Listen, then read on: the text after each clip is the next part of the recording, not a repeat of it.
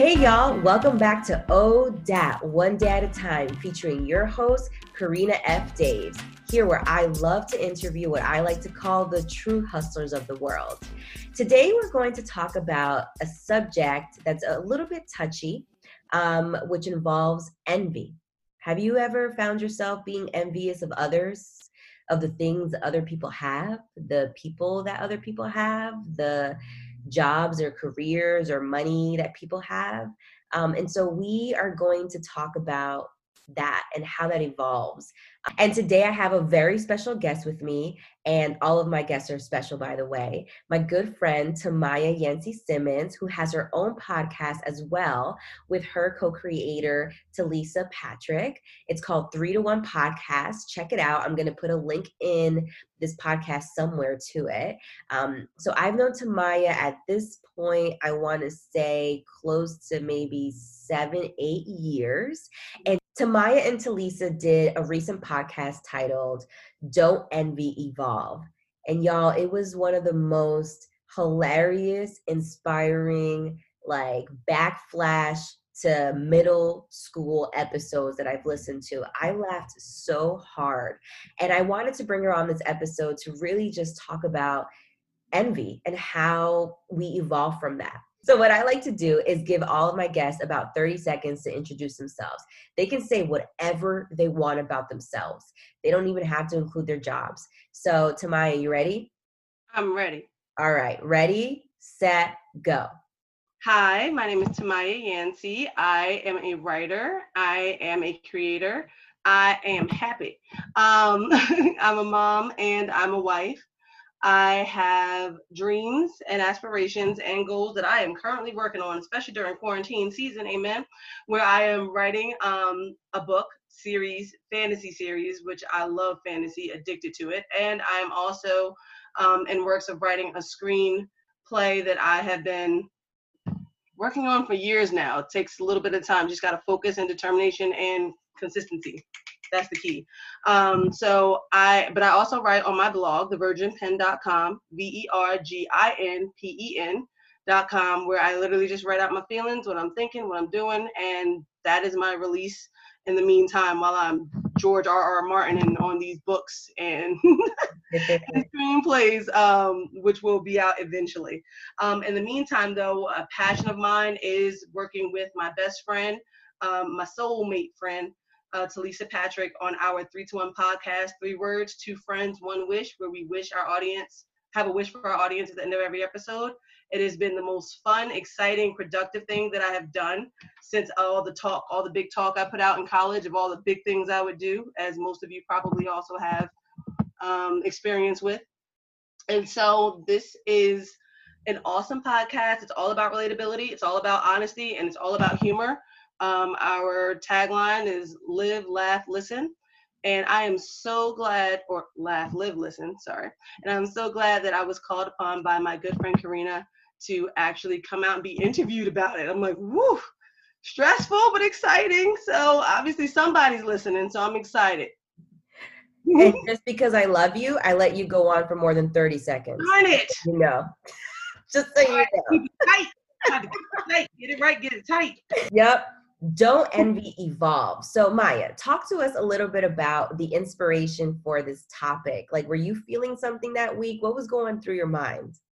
Well, a lot of things that we were doing. Um, each each episode is a three word title, and one of the things we were doing is I would have a quote book. I have a lot of quotes and books and cards in the house, and I would just grab one to see what should we talk about today.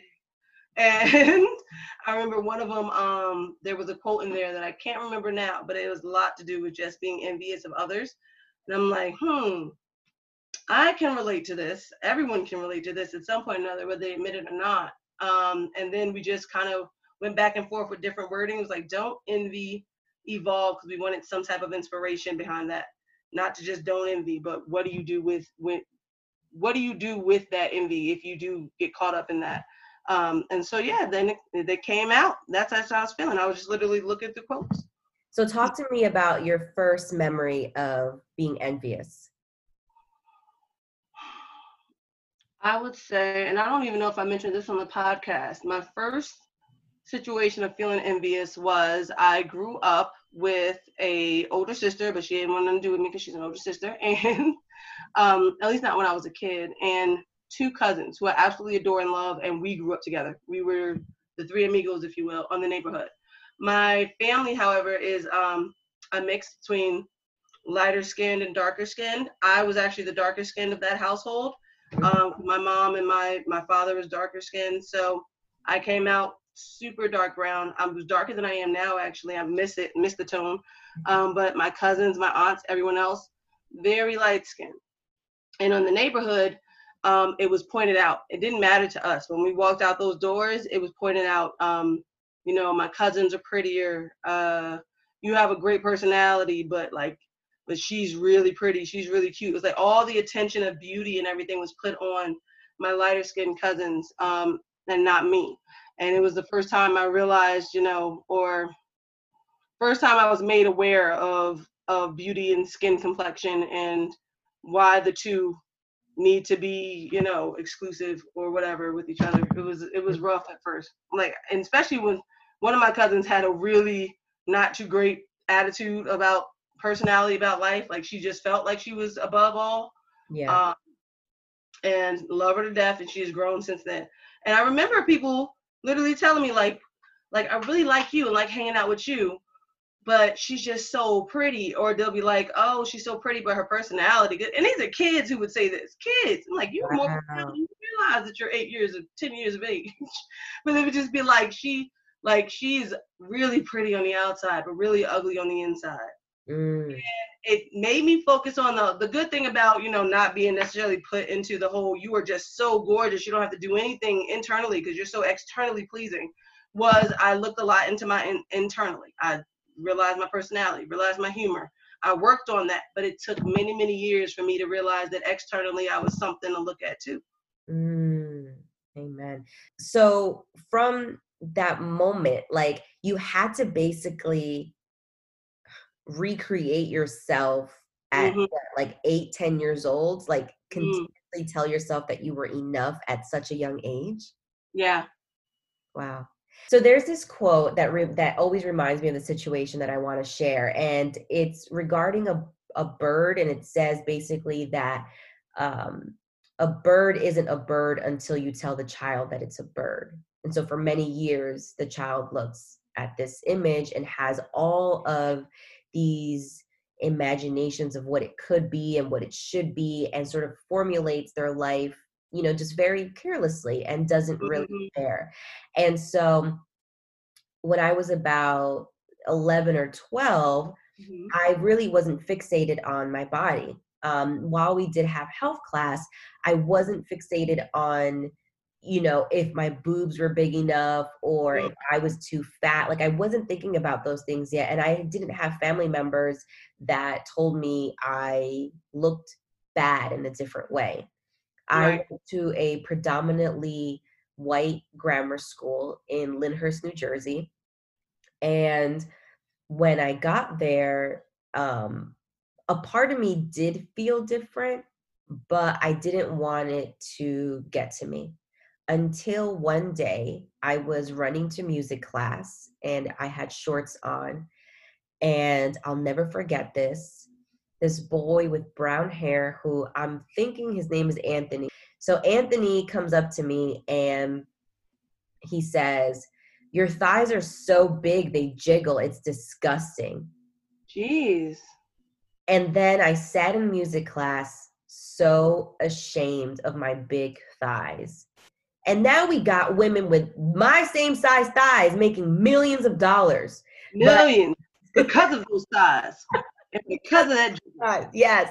And so that was the first time that i remember feeling envious of the white younger middle school girls and mm-hmm. their blue eyes and their blonde hair. Like i remember my whole world changed. Like i remember i felt like a movie maya. I felt like I had seen myself one specific way and was careless mm. about it. I still was a child.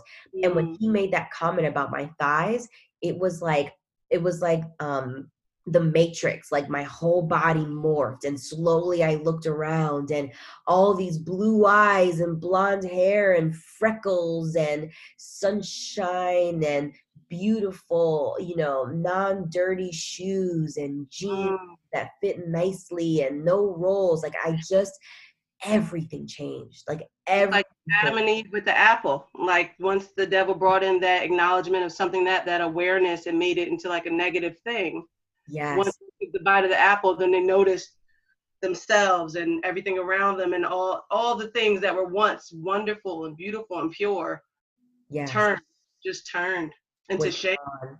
Was gone it was gone and i was so i was 11 and then everything I saw was different. Like every show I watched, I watched mm-hmm. in a different lens. Every food I ate, I ate differently. And you know, thank God I didn't end up having any eating issues or anything um, you know, because of that. But I just remember feeling so scarred, and that was literally the pivotal beginning of my insecurity issues. Insecurity. Like I, yeah, I remember that was the beginning. Wow pure and I'll never and then and then everything just trickled effect like that, everything yeah. just spiraled after that then college then curly hair then makeup then you know i remember even thinking like i can't even do my makeup all i have are long eyelashes like because you know then the makeup industry blew up and i couldn't catch up you know and these are real things that happened and i believe it happened to other people and then you know, curling products and then skinny jeans. When last week I was wearing bell bottoms, and I was like, ah, I can't keep up with this. You know, it just time after time. And then the introduction of social media. I mean, oh. That, rocked everybody's worlds. But like, and you couldn't hide from it. You couldn't even just be at home and, and be yourself and free. Now it's literally in your phone. It's everywhere. It's everywhere. So from that day where you or from that period of your life where you were basically told that you didn't meet the standard of beauty what did you, what would you say like was that something that you tackled and you never had to come back or is that something that in different ways it's shown its face in your life it was they have you know um this the the hair that's supposed to come with the lighter skin or you know i always had big, wonderful, long, wonderful hair, but it was always super thick. It, it, it was all it was the perfect stereotype of dark skin, super thick, kinky hair. Like I literally just fit that stereotype, and it was a fight between, you know, um, uh, what from that point on, finding out, you know, oh, I'm also not only hairy on my head, but I'm hairy on my legs, I'm hairy on my arms. The I believe we did talk about this in the the podcast, and all the other girls who, you know, in gym class in their shorts, they got to shave and then realize, girl, you so hairy. Now I'm like, dang, now I'm dark skinned and I'm hairy and I'm skinny. I have nothing. No, no butt, no thigh. I am the stick. And it is a difference, the class and societal difference of when you're in a school that's predominantly um, African American or, or people of color, and you're in a school that is primarily Caucasian, and the the figures that are approved to be the figures to have in those situations. Mm. Um, I probably would have been great in your school with being like the stick, and that was the figure to have. But in primarily a school of people of color, with Latina people, African American people, all had bodies, boom, boom, boom, beautiful like shapes and everything. I was the oddball out, and so I was the one who hadn't developed enough. I was the one who was not only dark skin and skinny. So now all those things put together, I was a cute little girl. But all those things together at the time, I'm ugly. I don't got no body to even look at since they don't want my face. You know what I mean? And my hair is big and kinky. And I beg my mother, can I shave my legs? Can I straighten my hair? All of these things. It just, like you said, it spiraled out of control yeah. for a long time. I remember even going in college to the Black Student Union. They had meetings where we actually, I think they had a meeting before with perms versus um, natural hair. Mm-hmm. And it was like I remember literally getting my hair doobie, fresh permed and doobie that day, and walking in like flipping my hair and everything. Like I'm on this side. Oh, you know the argument. and then a year later, I got locked. Mm-hmm. it was like this yeah. identity crisis of it all, and like how comfortable I, I ended up feeling. But it took a while. It took a while to get there. I didn't get there until probably into college and each time each year i feel like i'm somewhere else i'm a little bit better Yeah. And, you know, like all these standards, I think it's so difficult to keep up. And one thing I have to continue reminding myself is like, there's only one standard that I should be trying to Come on now. to, and that's God's standard. He's my only standard. And I think that I forget about that because throughout our lives like what so when we're young what hits us is like the standard of beauty right Mm-hmm. and then when we get to college it's like the standard of education and success and then Mhm. we go out to do our job and it's the standard of um, relationships. We should the standard is that we should be married by a certain age have kids by a certain age have a house own equity by a certain age and all these standards it's like a full on blow attack constantly that we're having to fight. And some and i like to talk to other women about what their recipe for not spiraling emotionally out of control and just keeping faith keeping their faith in you know their own sort of ideologies that they're going to be okay are like so in those moments like i know we're talking about the standard of beauty i can say that for me i've had to constantly just tell myself that i i, I can't compare myself to the you know karens and you know lisas and monica's and betty's Mhm. because and I can't even compare myself to the ro you know the rositas and whatever because I, I'm just me. I'm I, God just made me this way, and unless I have like loads of cash for plastic surgery, which I won't do, this is just me, wrinkles and all. Like this Yeah. is me.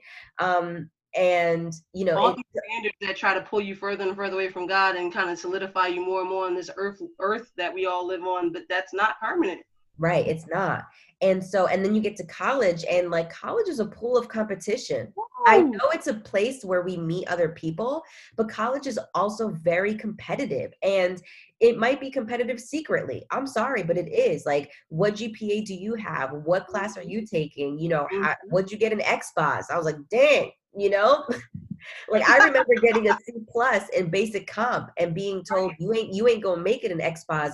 But thank God I had a Puerto Rican Expos teacher who loved me and literally would give me back my Expos papers full of red ink. Like it was like blood was dripping from them. Mm. And he just wanted to make me a better writer. And I was like, Right. oh, he really worked with me instead of just, you know, pushing me off. Um, Yeah.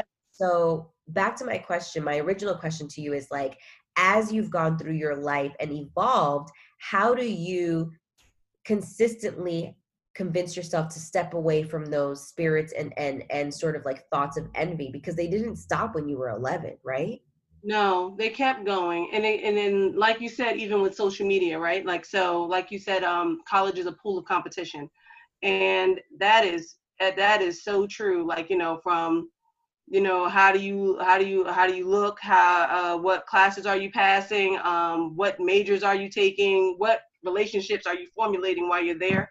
Because these are the last times or last chance you may get to really formulate some really long lasting and great relationships.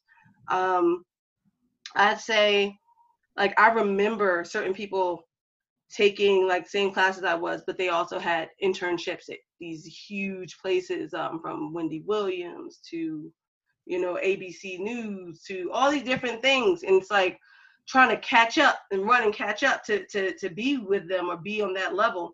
And then social media, graduating, I'm home, I'm fine, I'm I'm gonna make it, I'm gonna figure out my life, figure out this career, and then you're on social media with those same friends and the competition is spilled over into your home life, into your everyday life now. Because now you get to see all the things that they've become and all the things that they are are doing in life, whether they are full blown reporters or they're on TV every day, and you're like, I was sitting next to her, and it's like instead, it was just it took a moment to instead of um, literally kind of envying that, envying where they were, to look within and see where I'm supposed to be for me.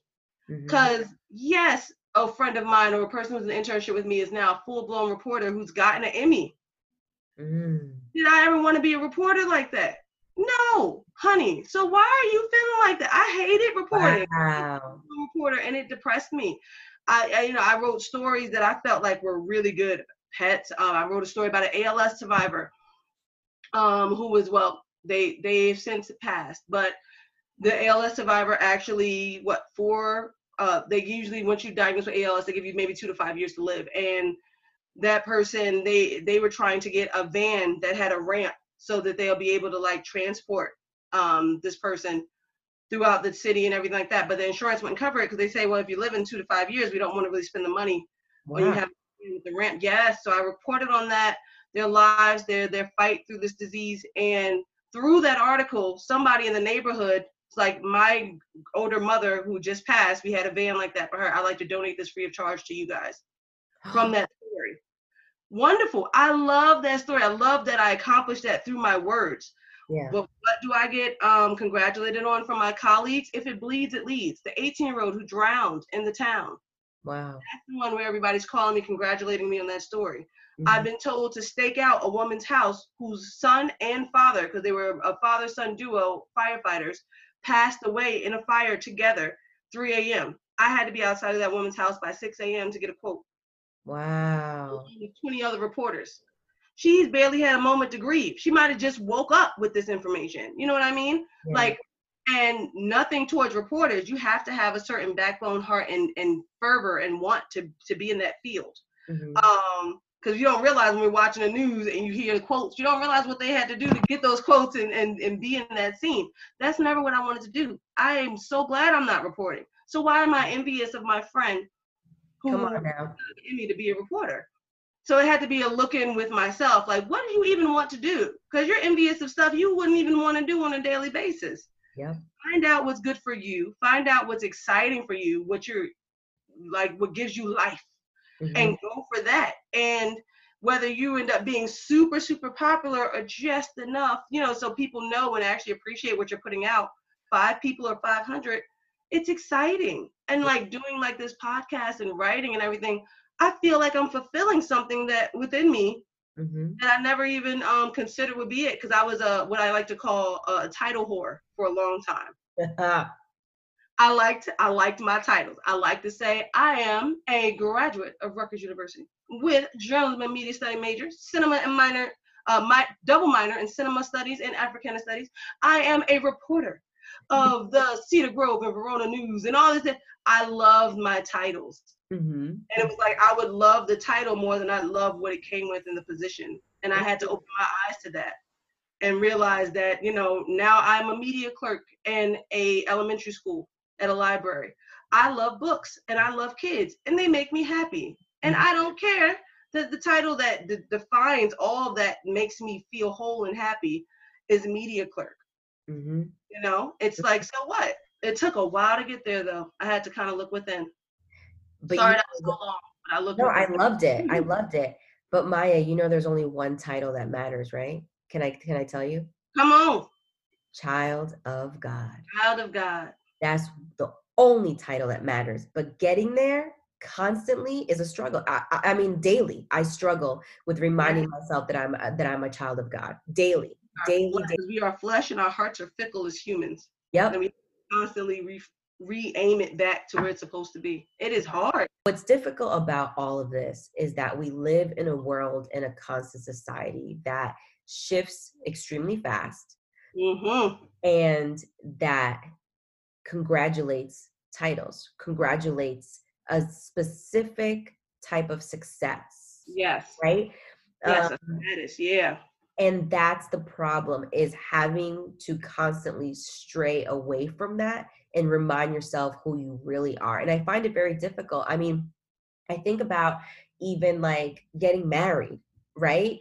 Mm-hmm. And looking around like my parents aren't together you know, and I don't really have a good standard of marriage. So I don't know if this is going to work out. And, you know, um, Molly over there with Bob, they look like they have a good marriage. And so I start thinking to myself, okay, maybe I'll make my marriage look like theirs. Like maybe mm-hmm. then I'll go on vacations and I'll make sure to, you know, have a kid by this time and I'll make sure I buy a house and do this. And what you quickly realize when you do stuff like that is that you're setting yourself up for failure in the mm. sense that you're trying to um, replicate a standard of marriage that one isn't unique because it's not yours right and, and two isn't up to a standard of whatever it is that you believe in, right? Whether it's God, whether it's you know buddhism whatever it is that you believe in there's a standard that you that that you should be wanting to mirror and i'll tell you something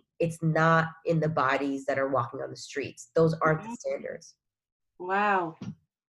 And and i find that it's difficult over and over again. And what makes it more difficult is obviously um we're saying i'm going to say it again it's social media. It's a lot of that but i do yeah. feel like we have to blame ourselves in some point because we have to have also um a type of control over our fingers and to not go on there. Um, when we're bored and we look off we, we immediately instead of letting our minds wander we want to go and, and reach for our phone and look to see what what everyone's doing. Right right. I had a friend who i was actually texting yesterday and she asked me i had sent her pictures of my kids and she said your kids look like they have so much joy. And so i hit her right back and i said we only take pictures when they're joyful and she could not stop laughing but then i thought about it and it's yeah. true like i don't take any pictures of my kids when they're crazy can you imagine if can you imagine if we took pictures of ourselves when we were arguing with our partners. Can you oh. imagine if we were taking pictures of ourselves when we felt we didn't look good? Like obviously, like I I know for me, I had a period where I hated pictures. And it mm. really killed me. It was about, it was two years, the first two years of my son's life. When you look back at the pictures, I'm in like five because I was only taking them, I wasn't in them because I had gone back to that middle school mentality where I didn't like the way I looked. I didn't like the mm-hmm. way I felt. My Urban Outfitter jeans were so tight, I was gonna die. Um, it was just insane, you know. And then crop tops like resurfaced, and I couldn't find the right shirt. You know, all that was available was like the five dollar Old Navy shirts, and then then sometimes I was super conscious about that because it made me feel like I was forty. I'm telling you, like this is super real stuff that leads to being envious of others. And I feel like the mm-hmm. only true way of evolving is taking a step back, like Maya was saying, and really doing some self reflection. Because at the end of the day, if you don't stop to self reflect and check your authenticity level, you will find yourself mirroring something that you don't want to be. And that is dangerous. That right. is dangerous when you wake up and you're not yourself. You even probably want most of the stuff they do, whether it's their daily things they do for their career. You would not be happy there. Um, we talked about on the podcast with Lisa was talking about praying for other people's favor or their faith level. I'm like, oh, that person looks like they're just so in it. I wanna, I wish God, please give me that level of faith, that level. You don't want to go through what they went through to get that. You don't want what they have to get that. You don't know who they lost, what they lost, what they they had to crawl through to get to that level of faith in their God and trust in their and trust in God. Like you don't want that. That's not your calling. That's not your purpose. It's not your walk. You have your own. And if anything, if you're going to pray to the Lord, pray that He gives you the strength through your own struggles and through your own experiences that get you there, that get you to a level of faith or confidence and trust in the Lord that you feel content with. Not what everyone else looks like. That's wonderful. She looks so holy. That's wonderful. She looks so blessed. It's wonderful. She looks so rich but you don't think that's not necessarily for you. Again, like you were saying with family, oh, I'll have kids and get married and stuff at this time. You know, me and Phil are a bit unorthodox in the way we did things. Yeah, it seems like okay, we're high school sweethearts, so we met in high school. But that is not what that entails. High school sweetheart in the Disney movies is different. Come on now. Those high school sweethearts. We were ratchet. We were wild. I went to college. He did not. He follow me, um, come to college a lot of the times. We broke up many a times.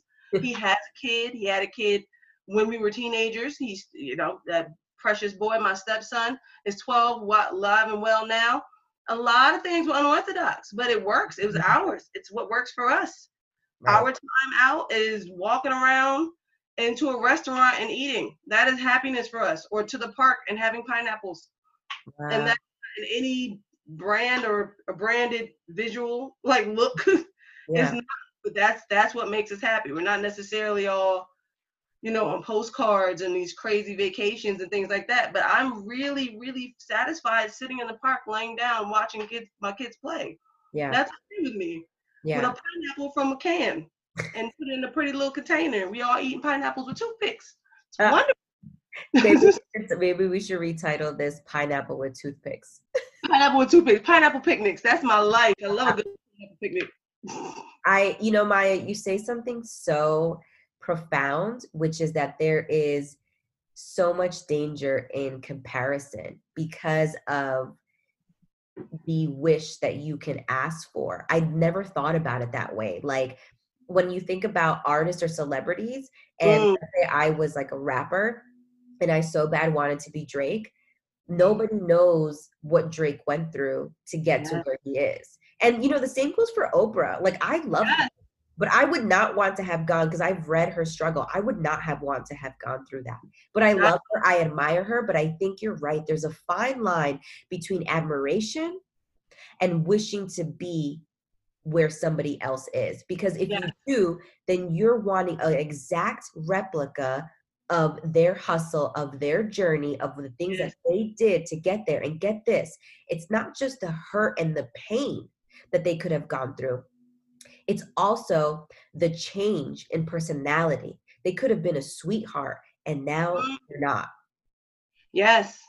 Yes, we all we all want their product. I just saw this in um a sermon I listened to yesterday. We all want their product. We all want the product of what we all see and deem as this is so wonderful. We want Jada and Will's life or Maya Angelou's, you know, notoriety and her spiel and writing and all these different people and then we want the product of Mhm. what we all revere and and um and congratulate now. But none of us none of us even acknowledge the process Mm. And it is a process to get there. We're in a process ourselves every day of our lives. Yep. Just stick with your own process. You don't want to add somebody's process to yours. And then we all need to acknowledge the process got them there. Mhm. That's the product they chose based off the process they went through. right. You can't have one without the other. So, Maya, what would you say to somebody that feels stagnant, that feels like I've been open to it, I'm authentic, I cleared to- you know toxic people out of my life, and now I'm here standing, waiting with open arms for the next step, and I just feel stagnant. And now I'm getting to the point where I'm on the fence of bitterness because mm. when is it going to be my turn? What would you say Right. to somebody? I say faith without works is dead. Like in the beginning, I I've just found my faith again through this pandemic. I always believed in the Lord, and I pray before I eat, and I pray before I slept. But I didn't I didn't delve into I when I was a kid. I told Lisa this when I was a kid.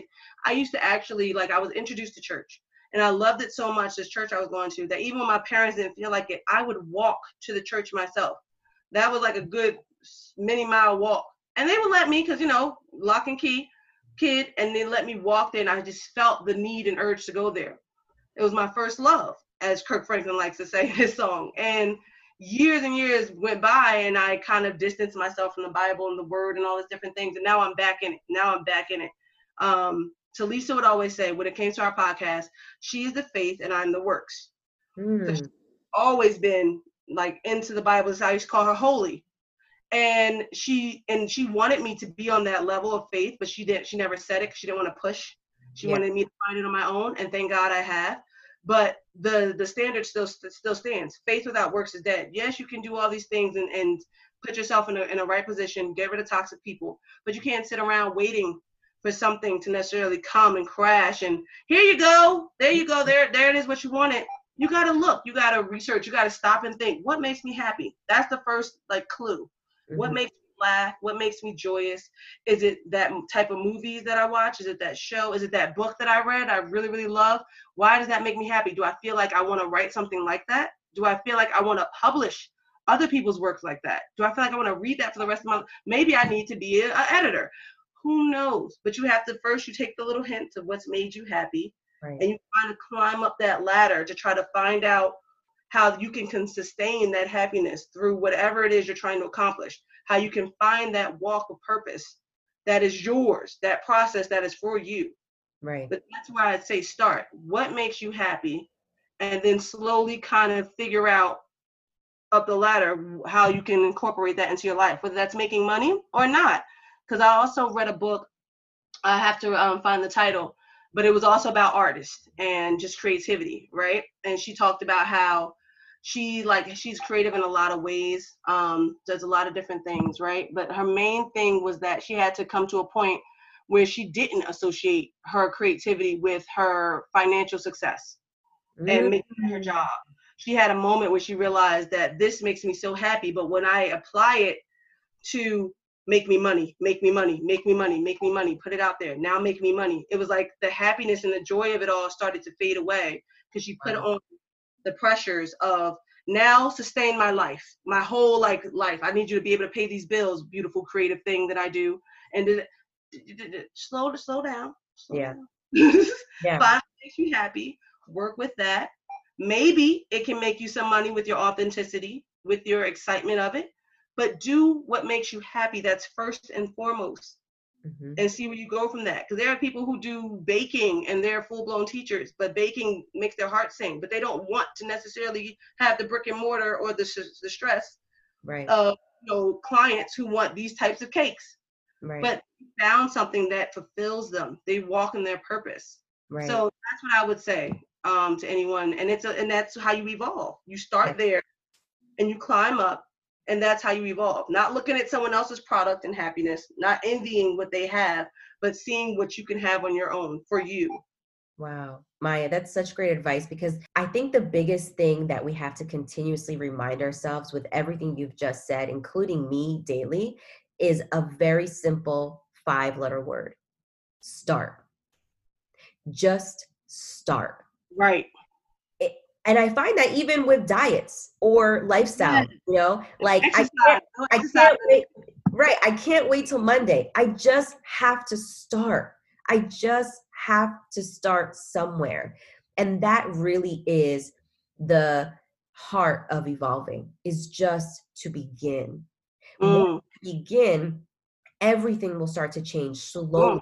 Mm-hmm. And and and you can start without certain expectations, right? You can start with forgiving yourself. You can start with understanding that you are just human, that yes. you are not a machine, that you are good, that you are loved, that you are worthy, that you mm. are magnificent, that you are made for more.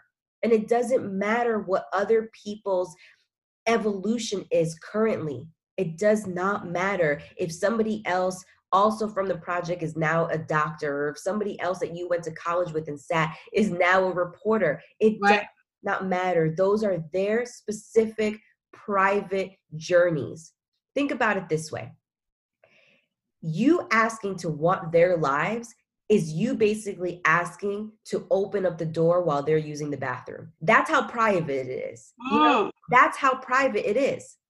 You're wanting to enter private moments and private lives of people that even if you know you should not want you should want right. your own and right. so i think for us is definitely gearing on that process of evolution that you've talked about but honestly the best thing to do is to just start is to start, start and and and the other best thing to do is turn the other no, the background noise off mm-hmm.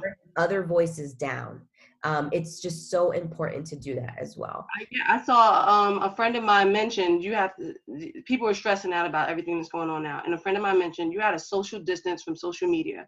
And it was just like, ooh, ooh, you right. You so mm-hmm. right. Mm-hmm. You're so right. Because it doesn't bring anything. And when you stop and look like, what does this bring?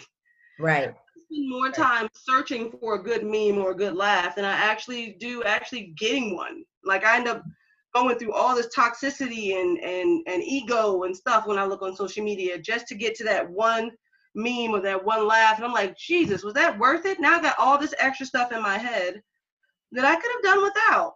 And for right. what? Right. So what mm-hmm. have you done in those moments? You polluted your mind and yes. you polluted your heart with unnecessary mm-hmm. things that stopped your evolving process. Yes. What happens sometimes when we scroll through stuff or even when we talk to toxic people, that's a whole different podcast, but it uh-huh. basically pollutes our hearts and our minds and it honestly doesn't make us be the best version of ourselves. No. In order to be the best versions of ourselves, we need to start somewhere Mm. to evolve daily and we need to be forgiving of ourselves. We just yes. do. Um, yes. So, Maya, before I let you go, I'd like to also give my um, the people that I interview um, about 10 seconds to just tell me everything that you've learned that you want to put out there from birth till now. 10 oh, seconds. God. Ready, set, go. Uh, um, from birth until now, I've learned to um, love myself and love what I can put out there into the world and just combine the two. Learn to love yourself and utilize that to put it out into the world. All right, Maya, I had a blast having you on here. Hey, I want to tell you that I love you. I admire you. I'm so happy that we met at the Film Bureau many, many years yes, ago. And yes. watching you over the years build your family, have your baby, get married, you know, I just, I really, really love you. I admire you. And I thank you so much for just taking the time to be with me, have a couple chuckles, and, you know, be featured on ODAT. Thank you so much. We Welcome. love you guys. Take care. You Karina. Thank you.